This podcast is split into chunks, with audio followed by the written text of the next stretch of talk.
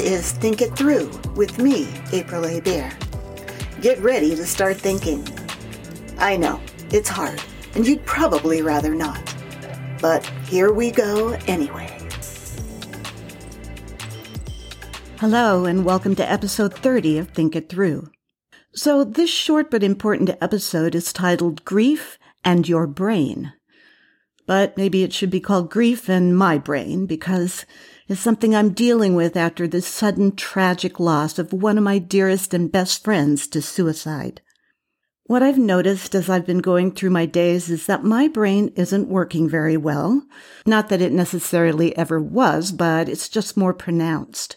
And because I think for a living, plus I'm one of those people who has to have an explanation for everything, and since this podcast is called Think It Through and it's about how we think and how we can do that more clearly, I've decided to look at grief from the perspective of how it affects our thought processes.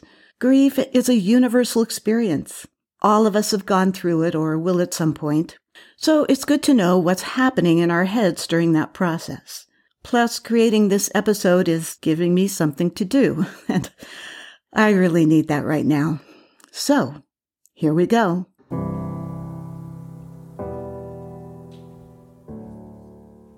When Today Show health reporter A. Pawlowski's loved one passed away, she says she kept being haunted by the feeling that she didn't know where he was.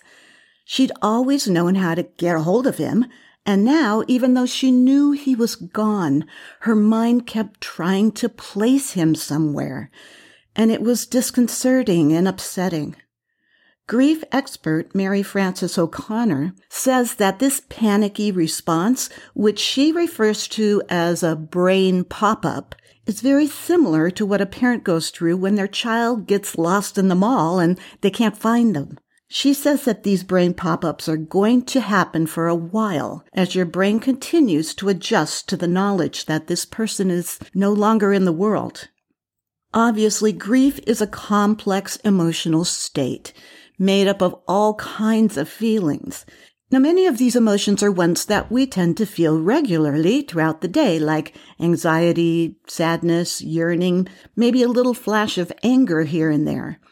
But in grief, these emotions are ramped up to an intensity that can overwhelm us.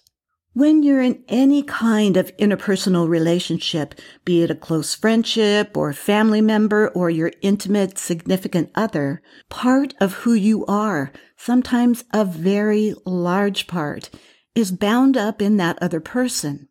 You and that person have been a we.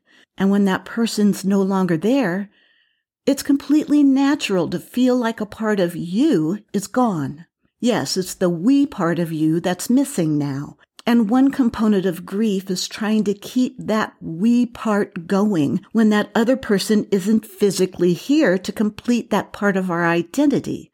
In fact, neurologist Dr. Lisa Shulman says that this kind of traumatic loss is perceived by our brain as a threat to our own survival, and our fight or flight defense mechanisms kick in blood pressure, heart rate, the release of specific hormones, those are all part of this process. These things can cause changes in memory, behavior, sleep, and even affect our immune system. And of course, what I've been experiencing, brain fog, is incredibly common in the grief process. In fact, according to an article in Psych Central, it's typical to feel spacey, forgetful, and even be unable to make decisions. Grief brain is a real thing. Because of the stress associated with trauma, blood's being diverted from the higher order thinking functions of your brain to the more emotional and fear based areas. So, what is my brain doing during this emotional time? According to Dr. Shulman, and I quote, in response to traumatic events, the brain creates connections between nerves and strengthens or weakens existing connections, depending on the duration and degree of the emotional response. Neuroplasticity, or the ability to alter neural connections, allows the brain to compensate for injury, illness, loss, and other life altering traumatic events by forming new neural connections based on these experiences. This helps an individual adapt to new situations or environments. So, my brain is changing, learning, and adapting to this new world that doesn't have my friend in it. Grief is a kind of learning, according to O'Connor. When a loved one dies, your brain is trying to solve a problem. It's working overtime to update its virtual map of the world. Sometimes we want to fight this updating and we ruminate about what we would have done, could have done, should have done to keep this trauma from happening and keep that person with us. Certainly when suicide is involved, as in my friend's case, those ruminations can take over your mind and make the process take longer. But those counterfactuals don't really help us adapt to our new reality and learn to be in this world as it is now.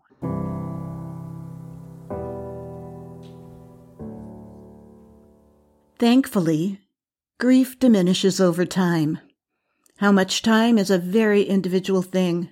And while you might want to be alone with your grief, and that's something I have a tendency to do, connecting with your other friends and loved ones is actually an extremely important part of moving through this process. You need to be able to imagine a future where you're not constantly knocked over by waves of grief. But it will happen.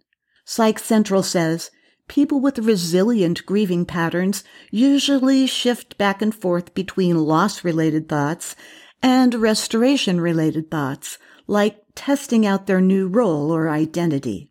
When O'Connor lost her husband, she taped a note up in her kitchen that said, cook, clean, work, play. It helped to remind her what she needed to do to get through each day to take care of herself this is not to say she didn't spend time curled up in a ball crying, but she understood the need for emotional flexibility, so she tried to neither avoid nor ruminate over her situation too much. Most of us make it through this period and come out okay. However, there is a small percentage, maybe 10% of people, who continue to experience high levels of grief for a prolonged period of time and might need a counselor, therapist, or psychologist to get back on track and to be able to function normally. I was on an antidepressant for about a year after the death of my mother, and it was very helpful in getting me through that period of time. I mean, don't rule things like that out. If you need help, Please get it. Even though grief becomes less immediate and overwhelming as time passes, the grieving process itself doesn't ever end because we don't just forget that person existed. My mother passed away more than two decades ago, but occasionally I still long for her sweet presence. Right now, the pain I feel over losing my friend is very, intense. But I know it won't always be this way. Even though my brain is changing and adapting to these new circumstances, O'Connor says that the physical wiring of our brains that creates a bond with another person doesn't go away. It's permanently encoded there. According to her, we are literally carrying that other person in our brain forever. And she says, and I agree, that there's something very comforting in that knowledge. Thank you for listening to me. It really helped me to do this. And I hope I helped you to understand what's happening in our brains when we grieve, and that you use the information in this episode to help you think it through.